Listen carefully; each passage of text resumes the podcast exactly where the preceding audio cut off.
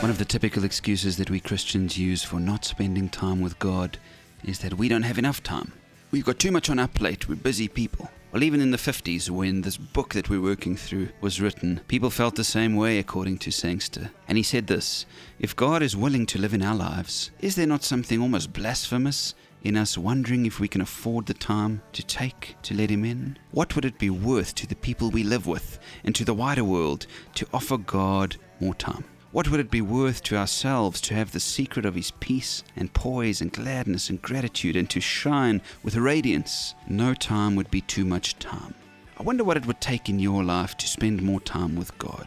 I wonder what it's worth to you to spend a bit more time with God. If we give God just a moment, He can turn it into gold. Imagine if we gave Him an hour a day. Imagine the transformation of your heart and soul if you made more time for God. If you're saying, I don't have time for God, make time. Think of an average day in your life and see what you can cut out. Is there anything excessive where you do too much of it? Too much TV? Too much Facebook and WhatsApp? So many people say they are too busy for God, and yet if they simply cut their TV time in half, they would outpray everybody. But more than that, what do you do during your distracted moments of the day? Oh man, there are hundreds of moments in the day where you have a few seconds just to wait. Red traffic lights, for example. Waiting for pages to print or for copies to copy.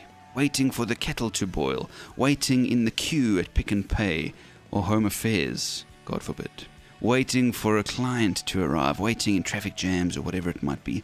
There are so many lost moments. And what do we tend to do? We fill them up with garbage. We fill them up with nonsense, with unimportant stuff. There was a man in the 1800s who was commissioned to paint a portrait of the local bishop in his town. And him and the bishop struck up a great friendship as they spent hours together. And one day this man got the time of his appointment all wrong.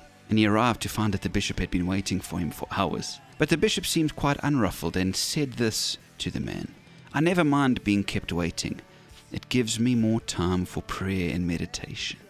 If you had to count up all the waiting moments in your day, you'll probably have much more time to pray and converse with God. And here's the thing if you just walk into the day and these moments come to you, you're going to just pick up your phone and scroll mindlessly or dwell on negative things and get upset. What if instead you have some Bible verses that you're memorizing, and throughout the day, whenever you have those waiting moments, you roll them over your mind again and again? What if instead you have a list of names to pray through throughout the day in these waiting moments?